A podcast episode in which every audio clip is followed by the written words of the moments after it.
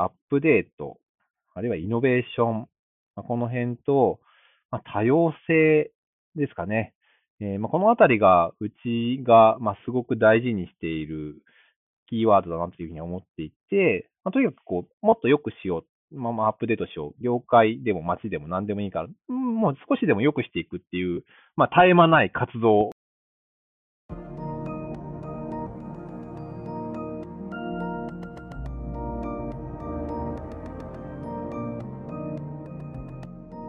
NPO 法人まちづくりエージェントサイドビーチシティのポッドキャスト番組 SB キャストです。この番組は様々なステージで地域活動、コミュニティ活動をされている皆様の活動を紹介、活動のきっかけや思いを伺うポッドキャスト番組です。進行を務めますのは、私、フリーランスとしてプログラミング、アプリ開発、講師、書籍出版などを行いながら、この NPO の理事を務める高道恵です。どうぞよろしくお願いいたします。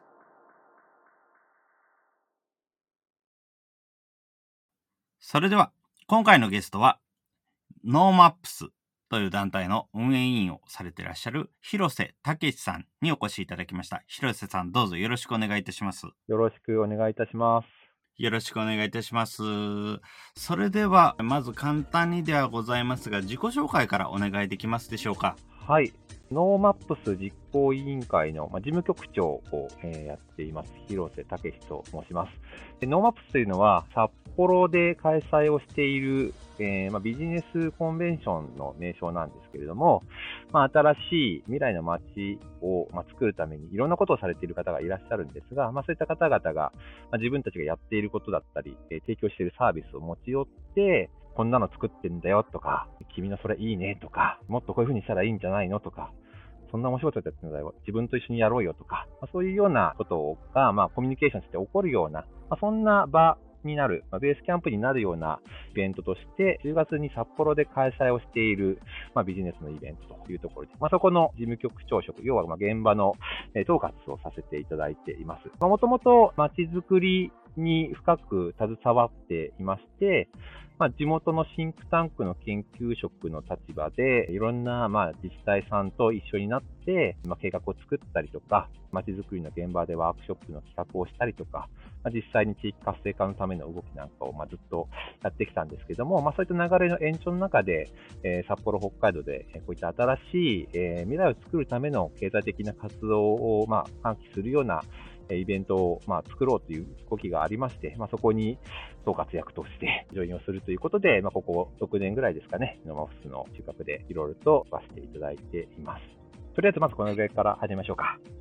はい。ありがとうございます。はい、そうですね。未来を作るための経済的活動のためのビジネスコンベンションということで。はい、はい、ありがとうございます。はい、去年と今年という形でオンラインでも配信をさせているのを、自分はいくつか見させていただきましたけどありがとうございます。本当にいろいろな方面に向けて話を今されているということでしたものね。はい。はい、あの、ノーマップスは、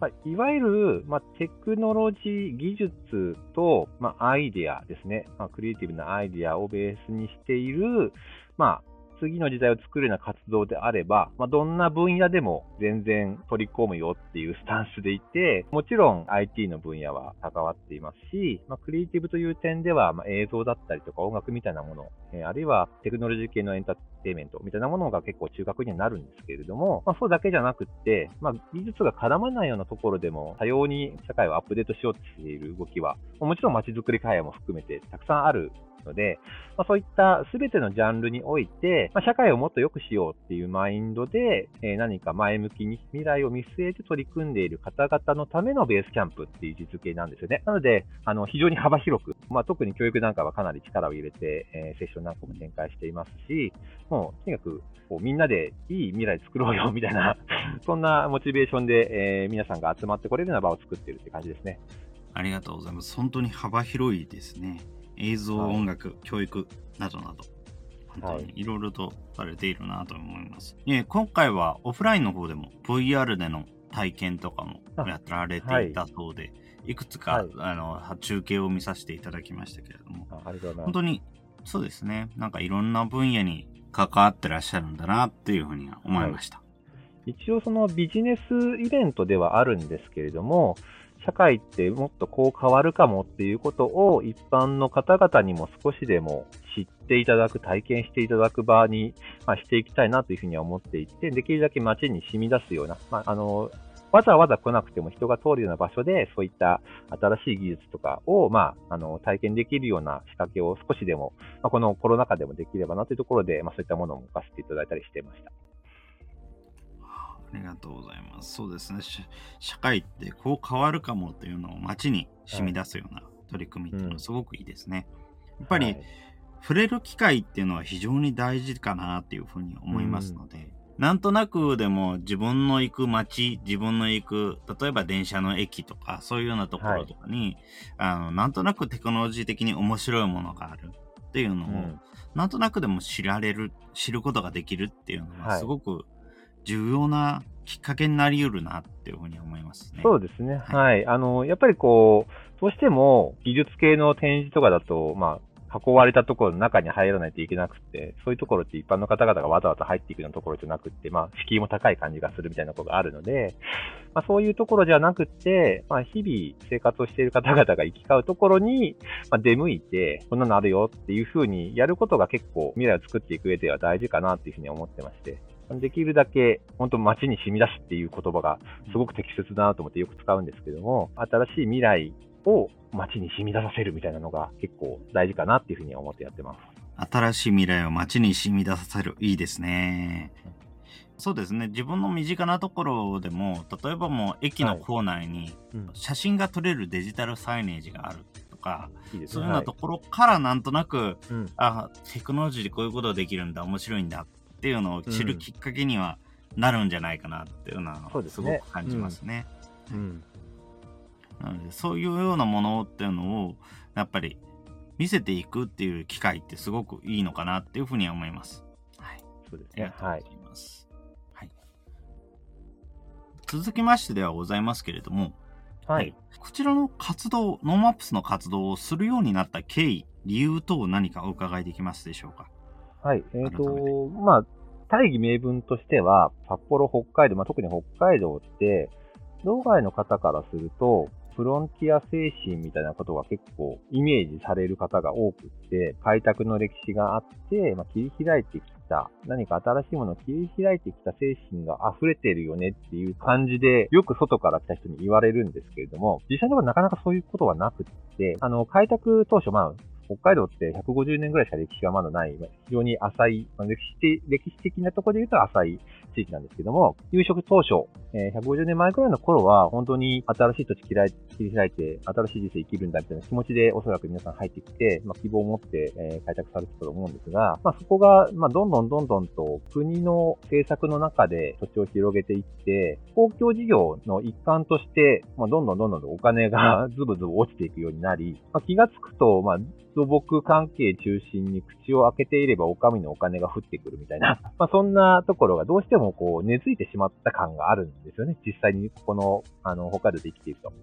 で、まあ、正直、土地の開拓みたいなものはとっくの間に終わっていて、まあ、道路も十分行き渡っていて、まあ、それでも道路を作ったりするんですが、そういったその国のお金を期待して、とりあえず口開けてりゃなんとかなるやみたいな感じの精神性ってすごく良くないなというふうに思っていまして、新しいクリエイティブなアイディアで、全くまだ切り開いてない未来え切り開いてないところを、領域を開拓をしていくような、まあ、そんな精神性をもう一回ちょっと北海道で作っていきたいなっていう、まあ、そんな思いがあって、まあ、ノーマップスって名前もそういう精神性から来てるんですけれども、ま、地図にない領域を切り開くっていう意味でノーマップスという名前を付けているんですが、その北海道のそのフロンティアスピリッツがあるように思われてるけど実際になかなかないところ、そういったところの意識を少しでも変えていく、そういう、え、位置づけの中で、まずは始めたっていうところが、まあ、大きなところかなというふうには思っています。で、まあ、その裏側として、まあ、現実的な背景としては、まあ、札幌だと短編映画祭があって、それがもう16年前からスタートしていて、えー、まあ、市が運営をしてたんですけども、まあ、産業を育成するために、映像産業を育成するためにやっていた映画祭があったんですが、まあ、これがなかなかその、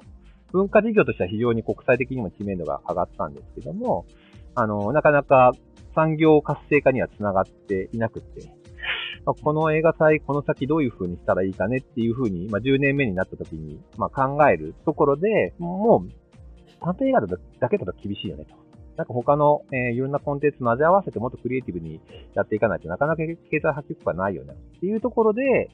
まあ、たまたまその当時、えー、経済産業局の方で、北海道経済産業局という、まあ、経済産業省の出先機関があるんですけども、まあ、そこの、えー、北海道経済どうしようっていう、えー、有識者会議の中で、今のうちの実行委員長やっているクリプトンフューチャーメディアの伊藤さんとか、えー、副委員長やっているウエスの小島社長とかが、まあ、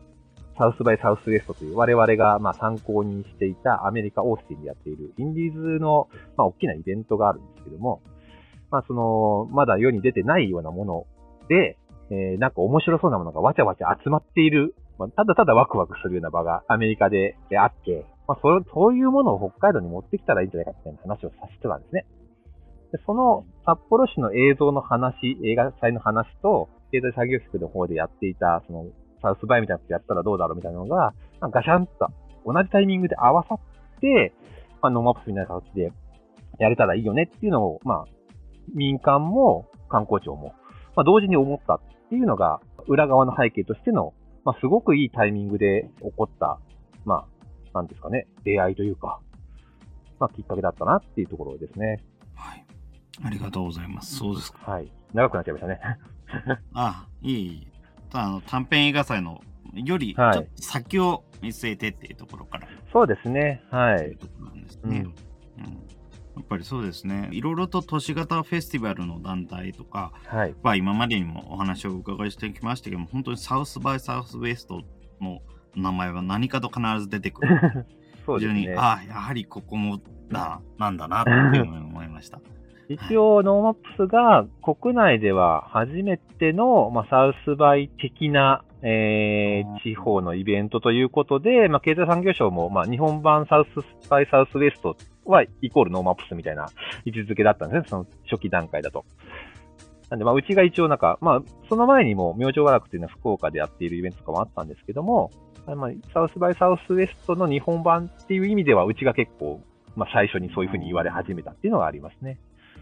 なるほど。国内初と言われてた、言われて始めてきたと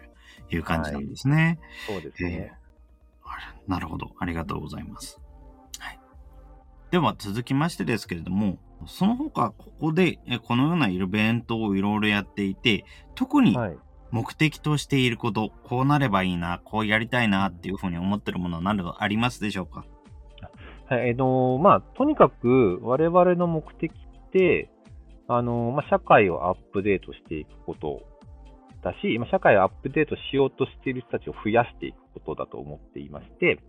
まあ、結果的にそれが、えー、新産業の創出だったりとか、まあ、新しく、まあ、起業する人たちが増えるですとか、えー、もっと大きな話で言うと、えー、まあ、技術とかアイデアで、えー、基幹産業、まあ、北海道でいうと基幹産業って食ですとか、えー、農業、水産業みたいな一次産業ですとか、まあ、ちょっと今完全に厳しい状況になってますけども、観光業、まあ、このあたりが、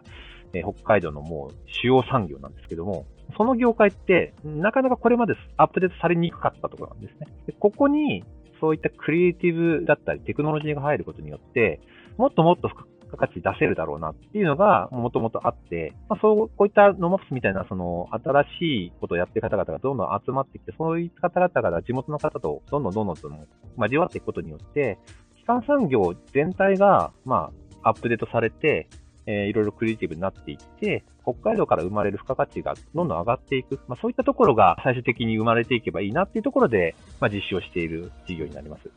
ありがとうございます。そうですね。社会をアップデートしていくことや、あとはその社会をアップデートしていく人を増やすことっていうのはすごく重要だなと思います。こういうような活動をしている方、非常にいらっしゃいますけれども、やっぱりどうやっても一人でできることって限界がありますので、ではい、やっぱりそういうような人が増えてくれないと、自分たちも大変になってしまうっていうところはあるのかなっていうふうに思いますので、やっぱりそういうふうな人が増えていくことっていうのはとても重要ですよね。そうですね。あの、まあ、特に地方だと、そういったことをやろうとしている方の熱量ってなかなか、まあ、地域単位では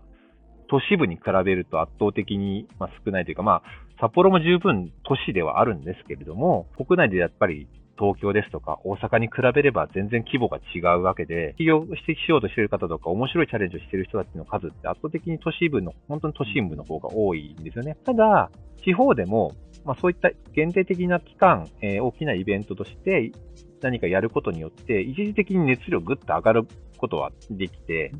まあ、その熱量を上げたことによって、まあ、その時にこう、普段はなかなか会えないような方々と、まあ、交わって、その後継続的にコミュニケーション取れるとか、そういうなんかこう、化学反応が生まれやすくなるっていう、まあ、非常にこう、大きな価値があると思ってるんですよね。なので、まあ、そういったその、刺激を受ける場として、結構この、イベントなんでなかなか単発になってしまいがちなんですけども、やりたいことはその後継続的に続く、まあ、コミュニティだったりとか、プロジェクトみたいなのが生まれるようなきっかけを作りたいっていう感じですね。ですね。はい。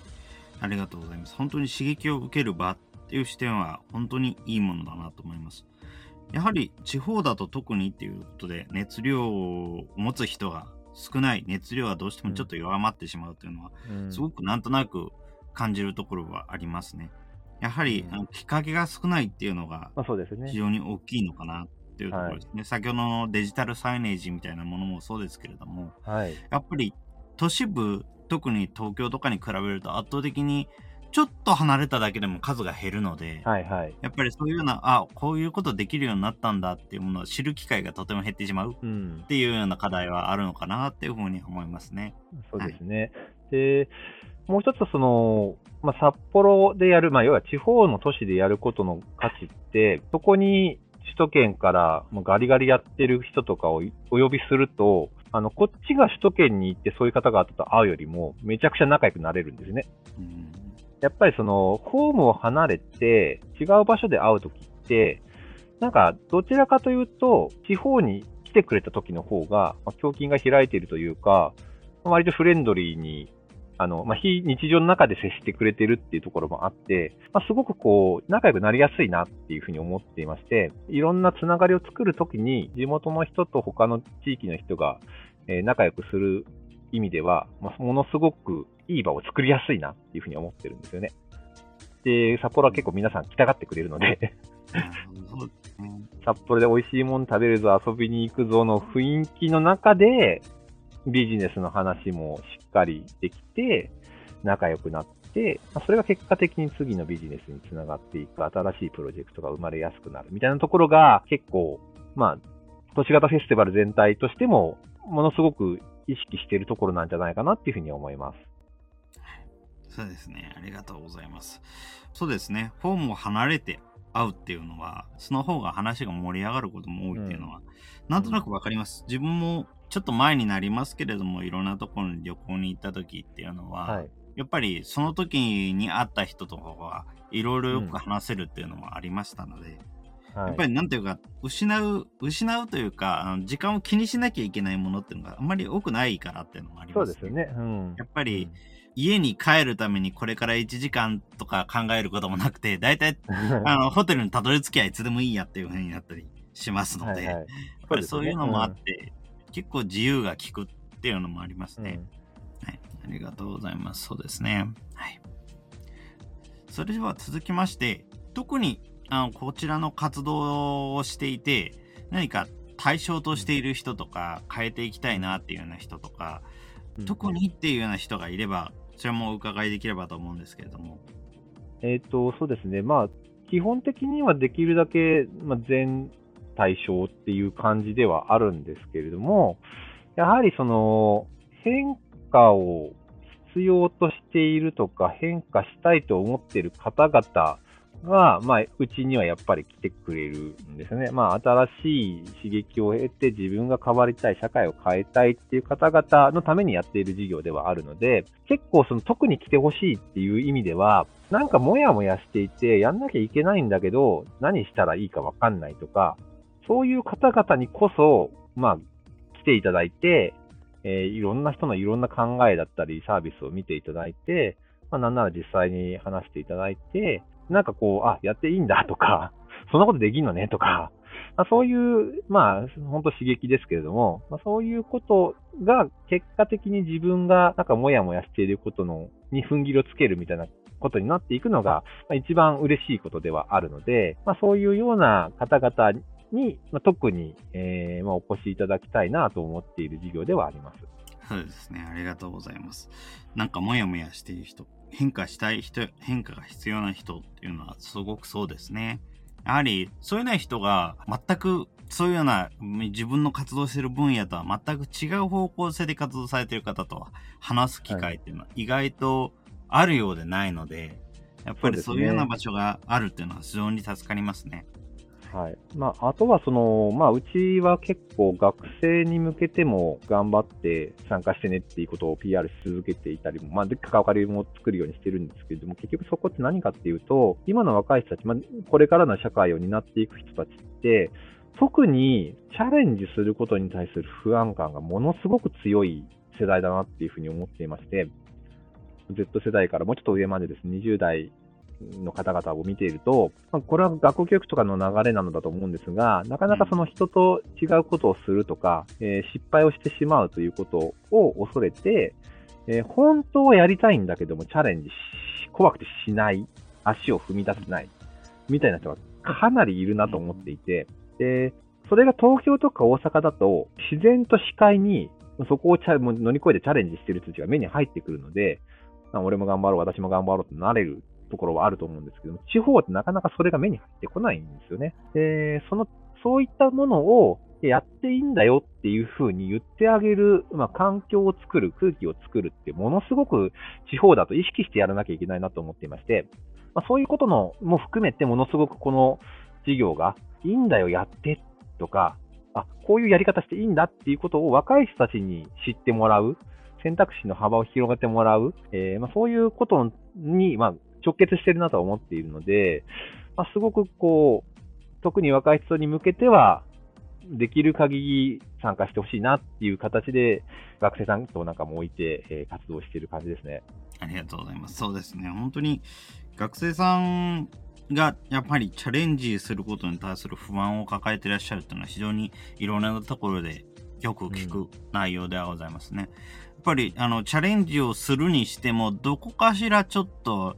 少し一歩、一歩踏み出しが鈍くなっちゃう。そういうようなケースっていうのも結構あるんじゃないのかなっていうような感じはします。とにかく、失敗したら終わりってみんな思ってるんですよね。うん、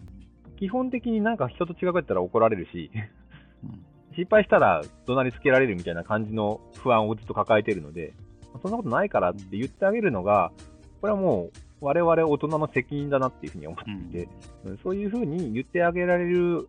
地域でありたいっていうのはすごくあるんですよね。こうを、まあ、許容してあげる、失敗を許容してあげるっていうのは別に世代関係なくそうですし、あのー、やりたいのにやらない、やれないっていうのって本当かわいそうだなと思うので、うん、新しいことをしたくないって言うんだったら別に、もうそれはもういいんですけど、新しいことやりたいと思ってるんだけど、怖くてできないんですはものすごいもったいないので、うん、まあ、そこを後押ししたりとか、やって転んでも痛くないような環境を作ってあげるっていうことは、これは地域としてやらなきゃいけないことだなっていうふうに思ってます。うん、転んでも痛くないような環境を作っていく。まあ、痛痛いのは大事なんですね。痛いのも大事なんですけど。まあ、痛いのは大事です。もちろんですけども。それでも、怪我が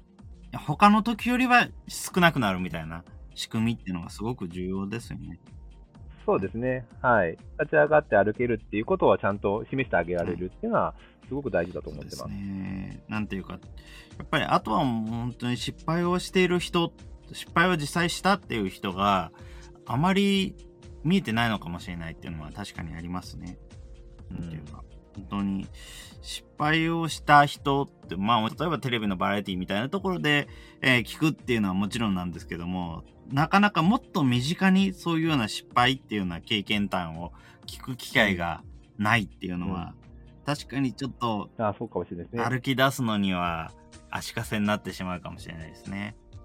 正直なところ、学生レベルだと失敗して本当に再起できないことなんてほぼないんですけどね。うん、ほぼないんですよ。何か人生をかけてやるって言ったって、かけるだけの人生そんなに得てきてないので、そう考えるともっともっとチャレンジしても全然やり直しすればいい。チャレンジをして失敗したらそれはただの糧になるだけなので、全然それでいいはずなんですけど、なんかそれを不必要に怖がってるっていうのがすごくこう、まあ、もったいないっていうのはあって、まあそういった、その不必要な不安を、まあ、削ってあげるというか、和らげてあげることは、我々の事業を通してでも、まあ、少しずつでもやっていかなきゃいけないなっていうのはすごく感じてますね。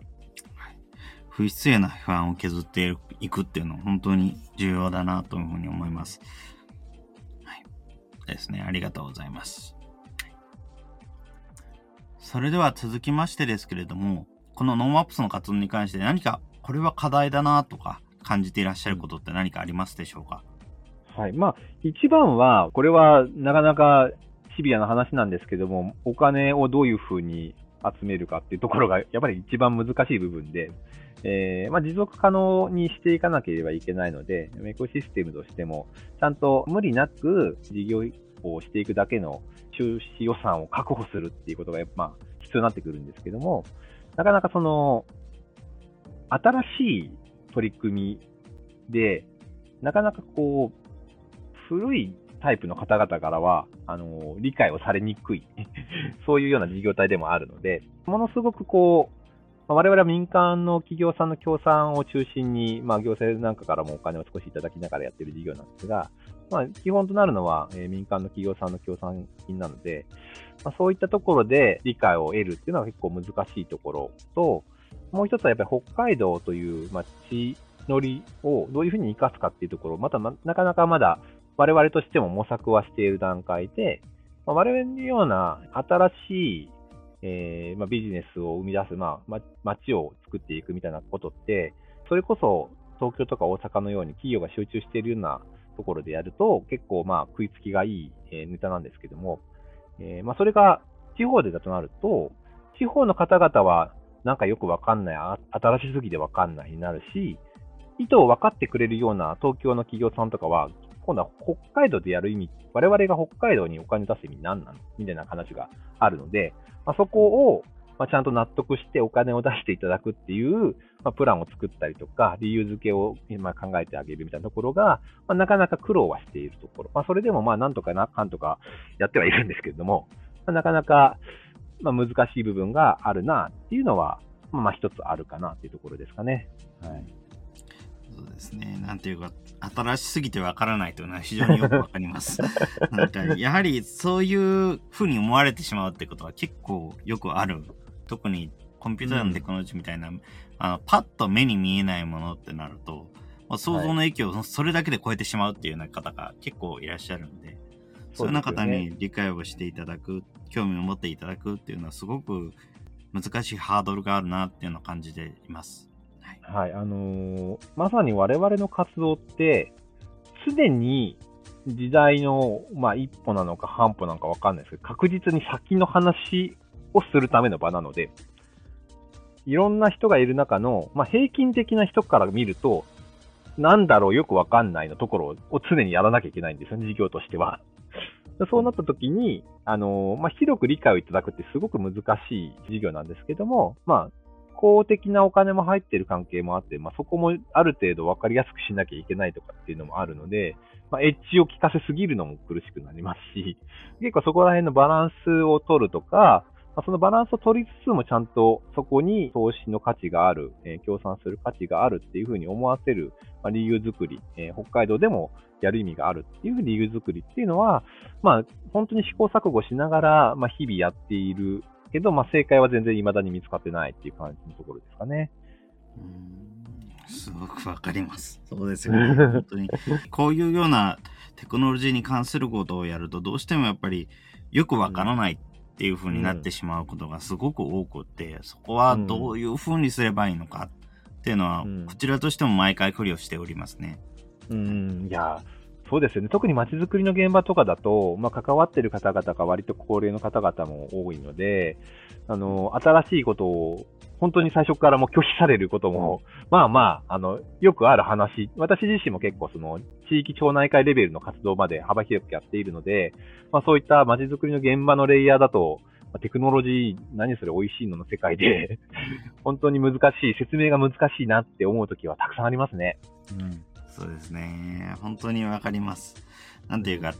あの、実際に自分たちも、ここは最近は本当にオンラインでの場で話をするときにっていうような話題にするぐらいですけれども、やっぱりどうしてもやっぱり、コンピューターの話とか、インターネットのサービスの話とかになると、どうしても一歩引かれてしまうっていうようなことも多いので、いかに他のもの、全く違う分野のものと結びつけるかとか、うん、えー、そういうようなところで興味を持ってもらうかっていうのはすごく鍵になってくるし、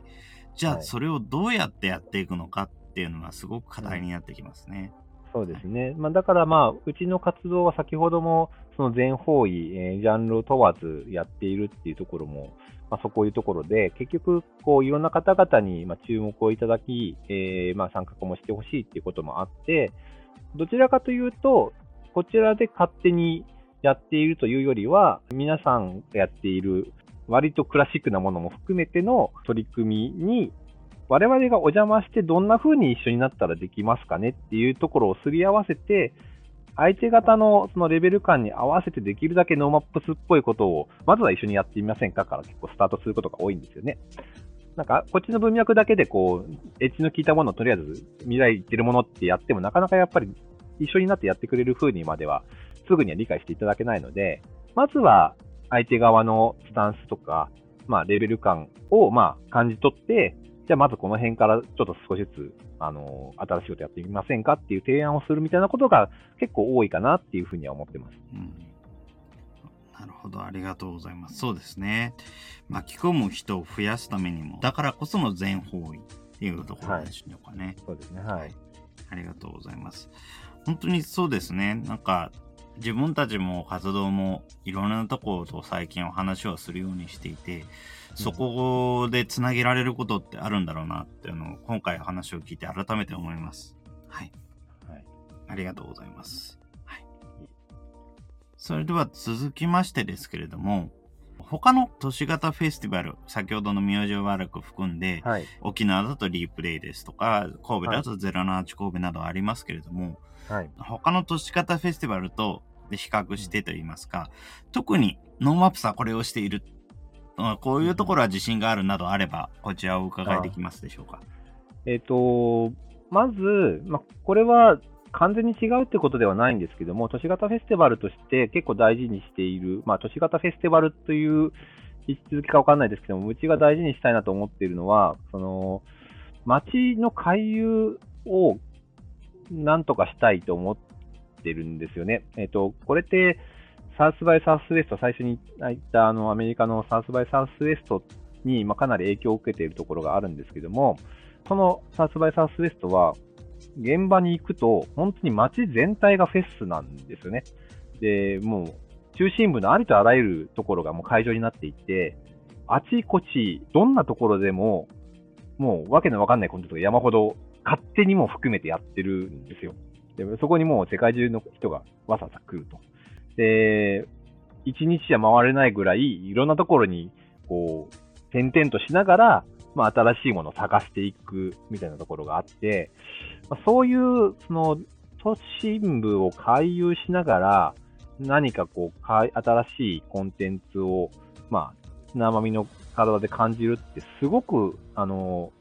まあ、なんて言ったらいいですよね、エキサイティングな体験だったんですよ。で、まあ、結果的にそれが街全体に対してお金も落ちていく仕組みになっていて、今、サウスバイサウスウェスト自体を目指しているわけではないんですが、そのそのサウスバイサウスウェストやってる時のオースティン、その街のあり方って、もう素晴らしいなっていうふうには思っていて、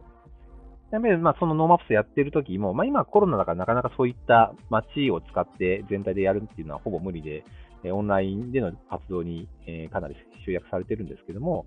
やはりこう、いろんな街の至るところで、まあ、イベントが行われ、まあ、その間を歩き、街を歩き、まあ、そこの歩いてる過程も含めて、えー、まあ、新しい体験を、まあ、えー、していただく、まあ、そういうような、えー、ものが、まあ、すごくこう都市型フェスティバルのあり方として、素晴らしいなっていうふうに思っているので、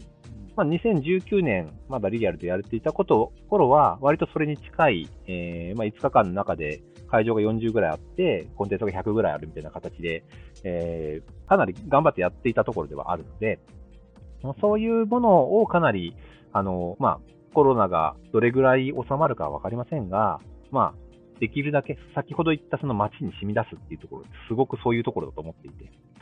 あの、全然イベントに来た方じゃない方が勝手に触れられる。知らなくて街に来たらなんかよくわかんないけどやってんね。なんか面白いね。みたいな感じでよく調べてみたらあのマプスだった。みたいな風になっていくのが、まあ、すごくこう、あり方としてはいいなっていうふうに思ってますんで、まあ、そこを、まあ、頑張って、えー、そういう例ぐらいのところにまで行くようにやっていきたいなっていうのが、まあ、今しているというよりは、まあ、そこに向けて頑張ったけど、今コロナみたいな感じですかね。うん、あと、ね、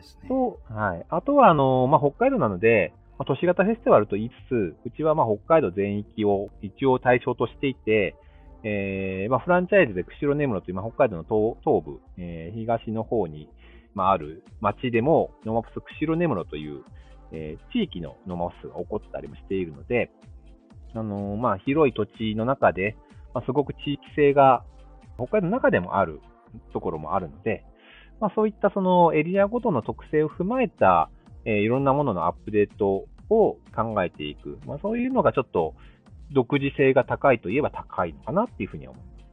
ありがとうございます。そうですね。やっぱり街の回遊っていうのはすごく、まあ、重要なキーワードになってくるのかなっていうふうに思います。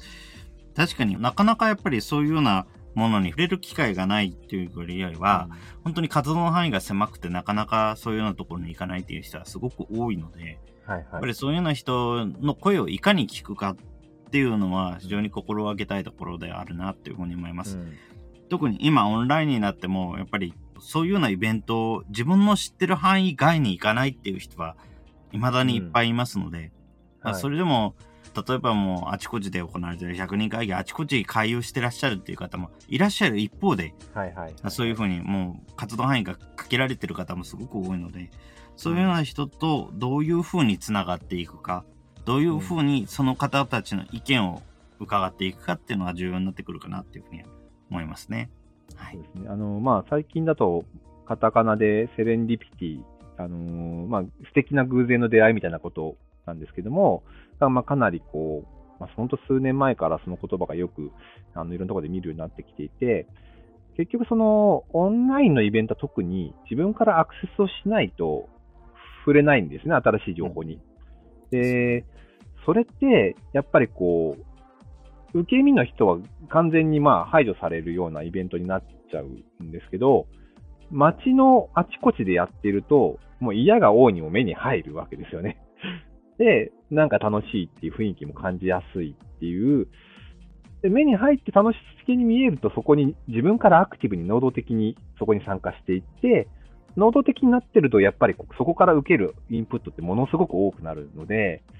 まあそういった意味でのその偶然な出会いを街にどれぐらい演出できるかっていうのは、まあ、我々のような、まあ、その人に刺激を与えていくっていう、まあ、イベントとしては、ものすごく大事だなっていうふうに思うんですよね。まあ、それがなんか、まあ、お金の範囲で、まあ、どうしても限定的になることはあるんですけども、まあ、それでもやっぱりこう、人通りが多いところで何か新しい体験が、まあ、すぐにできるようなものをちゃんと置いとくだけでも、ものすごく多くの方々が、ああ、なんか未来ってこうなんだかもって思える。まあ、それがすごく大事なことだと思っていて、そこがやっぱりこう、まあ、目指すべきところというか、まあ、そそれはすごく大事にしたい。偶然の素敵な出会いをちゃんとデザインをして、えー、本当全然知らない人が、まあ、いつの間にか感化されているみたいな、そういうのをこう作れたらいいなっていうのはありますね。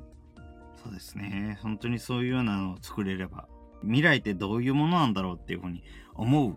ようなきっかけが、うん、あこういうような場で得られればすごくいいなというふうに思いますね。はい、はい。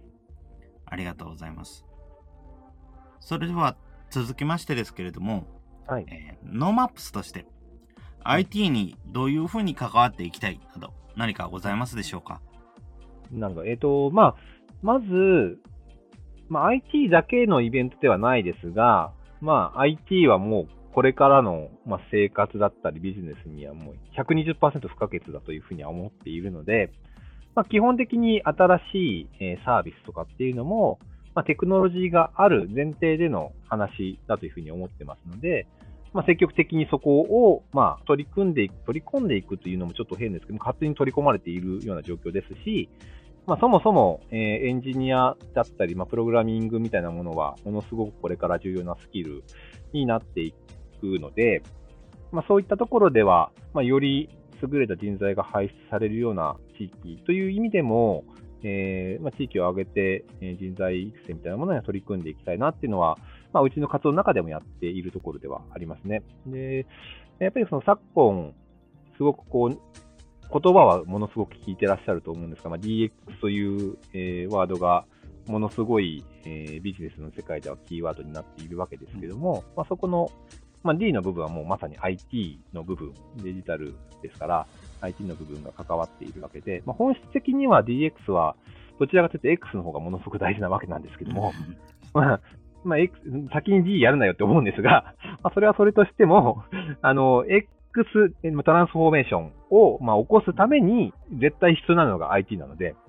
まあ、そこは常に、まあ、そういった情報、IT の動向みたいなのを追いますし、まあ、地域にそういった DX をサポートできる企業さんがどんどん生まれてほしいとも思ってますし、まあ、そういった技術、IT がベースになって新しいサービスをどんどん生まれていってほしいっていうのはあるので、まあ、そこはすごく切っては、切っても切れないような関係性なのかなというふうに思ってます。そうですね。やはり、こういうようないろいろな活動をするにあたって、やっぱりデジタルなものを、何らかの形でデジタルなものっていうのは、やはり切っても切り離せないものっていうのは確かにあるかなというふうに思います。一方、やっぱり DX というものについても、デジタルなものを提供していくってことはいくらでもできるといえばできるんですけども、やっぱり行動変容まで含んでやっと DX なので、はい、やっぱりそこをどうするか。ね、例えば、本当に何かテキストチャットの場でも言うべきことを言えないとか、うん、リアルな場ではすごくおしゃべりなのに、テキストだとものすごく寡黙になっちゃうとか、すごくなんか、細切れにしかものを言えないとか、それ全部一言で言えるじゃないとか、いうようなものも結構あるので、やっぱりそこをうまくまとめて、うまくテキストでもコミュニケーションが取れるし、必要に応じて音声も、えー、交えられるしっていうような、うん、そういうような態度の取り方、行動の取り方をするところまで含めて、それが DX なのかなっていうふうに思っているので、まあそうですね。はい、そういう感覚をいかに多くの人に持ってもらうかっていうところですよね。そうですね。本当に、どうもデジタル化イコール DX みたいなにまだまだ思われている方が、特に地方の中小企業の方々は多かったりして、あの、ファックスをメールにするのが DX でしょみたいな世界だったりするレベルがある。それがまあ現実だったりするわけですけども、そういうのじゃないですね、やっぱりね。うん、我々が、まあ、スマホが生まれて10年、生活が全然大きく、まあ、スマホガリガリ使っている方はよくわかると思うんですけども、まあ、生活が全然変わっているように、今までどうしてたんだっけっていうぐらいの変換が起こる、まあ、それがやっぱり DX だと思うので、まあ、そこってやっぱりその、今、坂上さんがおっしゃったように、その本当に行動変容を起こすためには、デジタルだけじゃなくて、まあ、人の受け止め方だったりとか、まあ、いろんな環境のセットが、まあ、そこから変えないと変わらないかもしれないし、まあ、逆に言うとそこだけ変えるだけで全然デジタルなんかなくても大きく行動変容が起こるっていう可能性もあるので、大事なのはやっぱりどういう風になるのが良くて、そこに向けて何があの一番変えるポイントなのかをちゃんと分かることですよね。そこを突き詰めていくことがやっぱり、まあ、すごく大事だったりするんですが、まあ、でも、まあ、そんな中でもやっぱり IT って、えー、そこの、ま根幹を支える、まあ、やっぱり技術が一番人の生活を変える、まあ、キーになるのは間違いないので、まあ、そこはすごく、まあ、大事かなっていうふうに思いますし、まあ、まだまだもっともっと、あのー、テクノロジーが入る余地っていうのは、まあ、町場にはいっぱいあるかなっていうふうに思ってますんで、まあ、積極的に実証実験みたいなものも含めてやっていきたいなって思ってますね。うん。うん。そうですね。はい。やっぱりどういう風になるのがいいのかっていうのを変えるポイントを見極めていくっていうのがすごくやっぱりデジタル化、デジタルトランスフォーメーションには重要になってくるのかなっていうふうには思いますね。はい。ありがとうございます。続きまして、今後、インターネットでノーマップスの活動を知るには、どのようにすればよろしいでしょうか？はい。えー、まあ、うちの、えー、ウェブサイトを、まあ、開いていただくと、えー、メールマガジンを、まあ、うちでは発行していまして、まあ、そのメールマガジンに登録してもらうのが一番早いかなっていうふうには思うので、えー、まあ、ホームページから、えー、開くとですね、あれ、メールマガジン、どこだろう？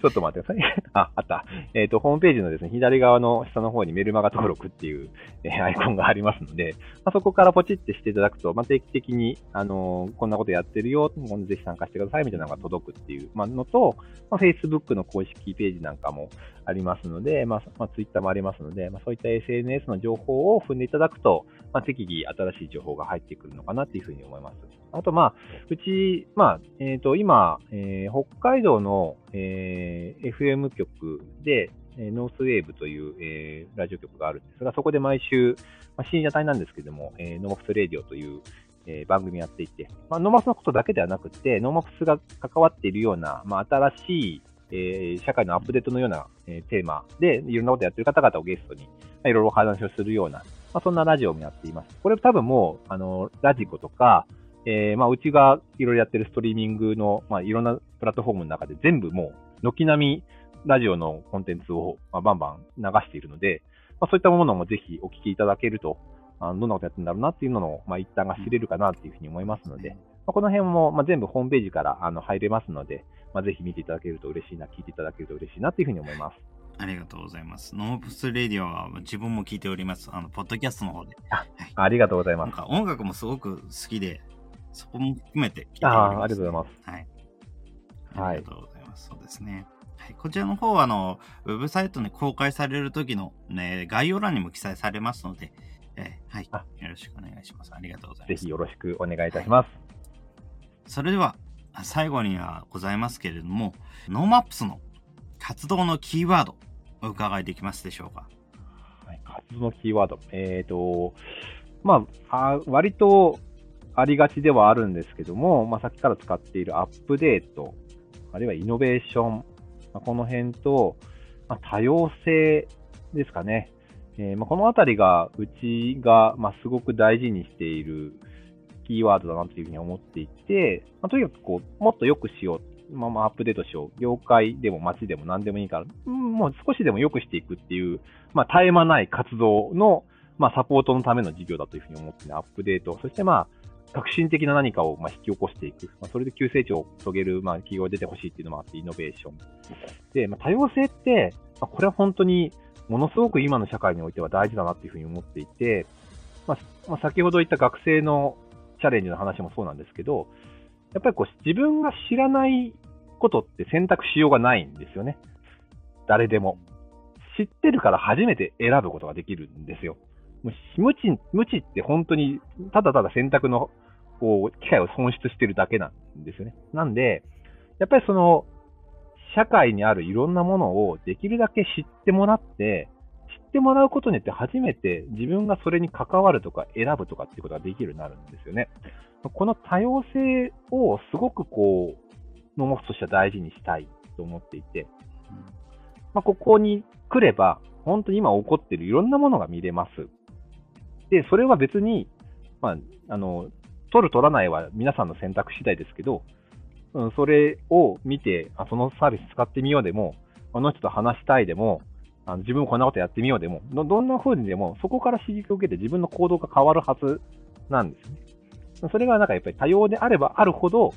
自分に合った選択をしやすくなるっていうのが、まあ、ものすごく意味があることかなと思っているので、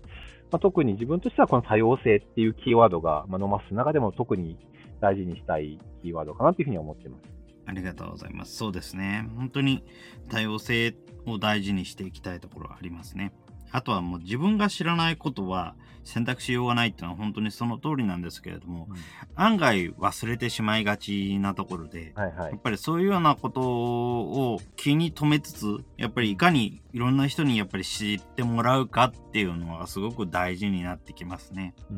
はい、なんかその、特に熱量が高い場で、なんかこう刺激を受けると、割と勢いで足踏み出しやすくなるので、そういうまあ熱量を高く、あのまあ、一時的にでも、えー、まあ、こう、ぐっと上げられる場を、やはり作っていきたいなっていうふうには思いますね。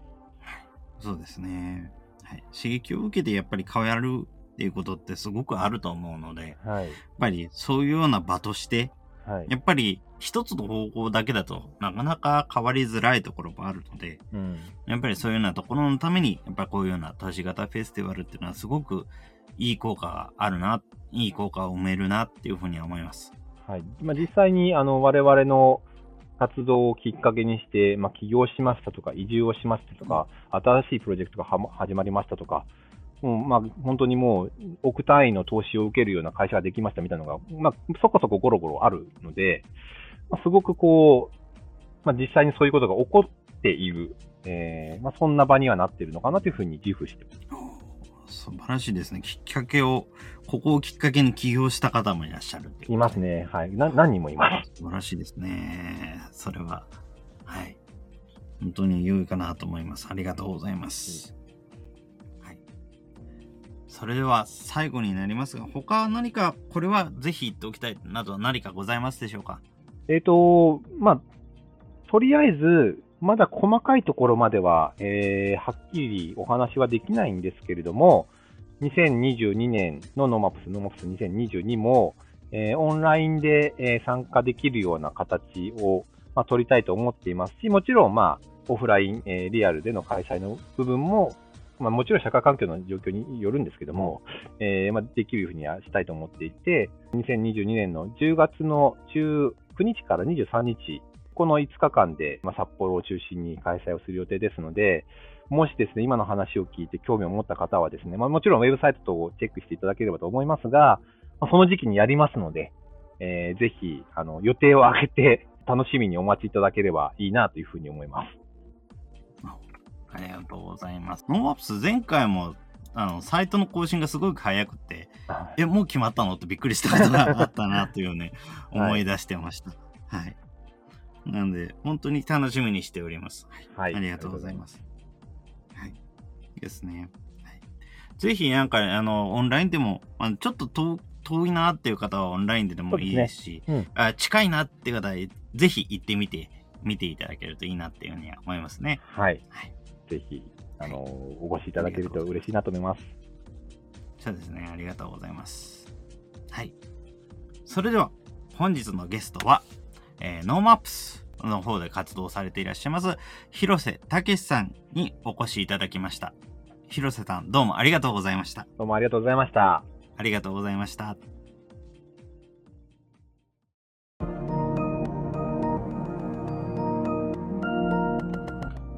今回は札幌にて新しい未来の街を作るために活動する様々な人を集め交流する場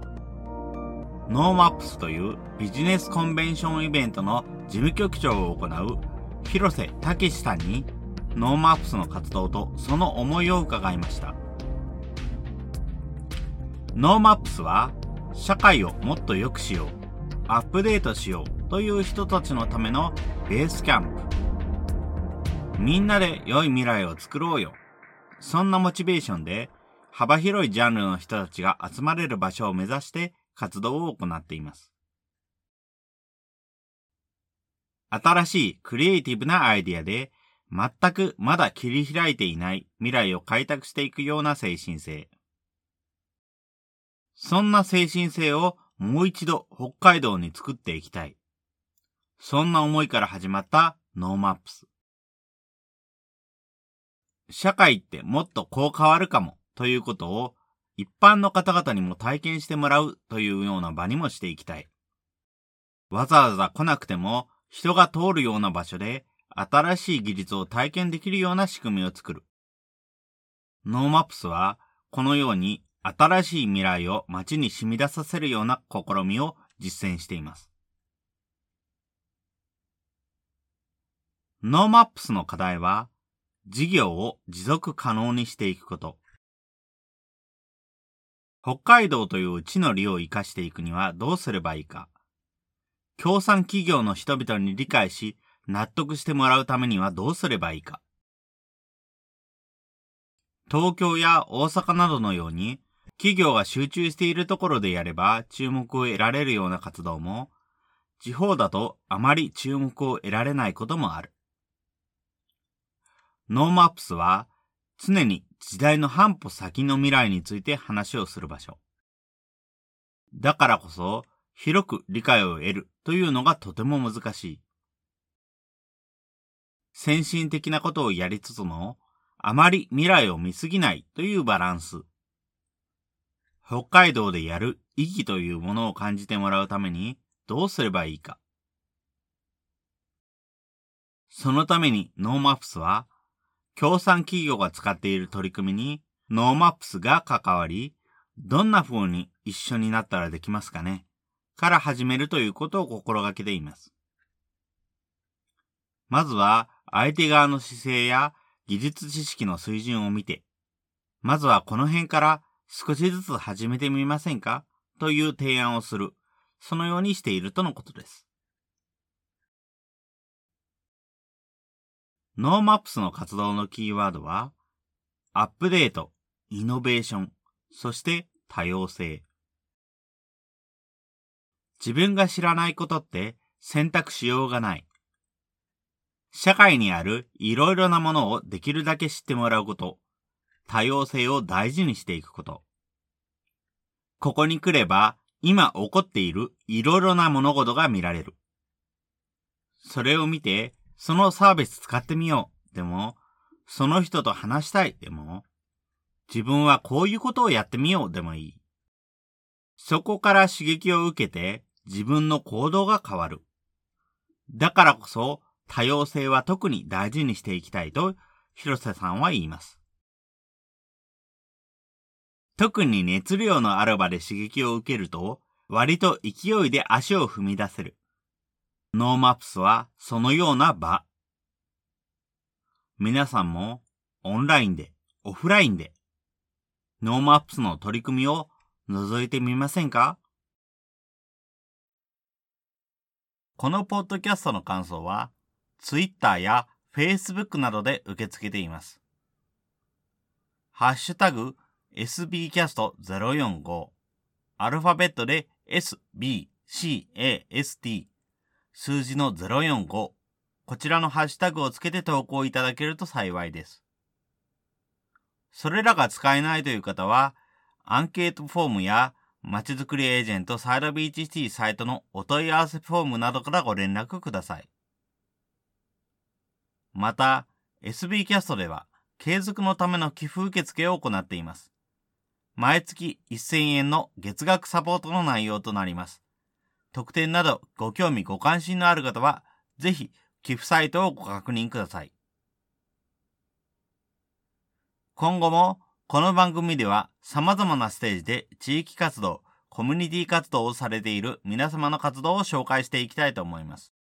それぞれの視聴環境にてポッドキャストの購読ないし、チャンネル登録などをして次をお待ちいただければと思います。それでは、今回の SB キャストを終了します。お聴きいただきましてありがとうございました。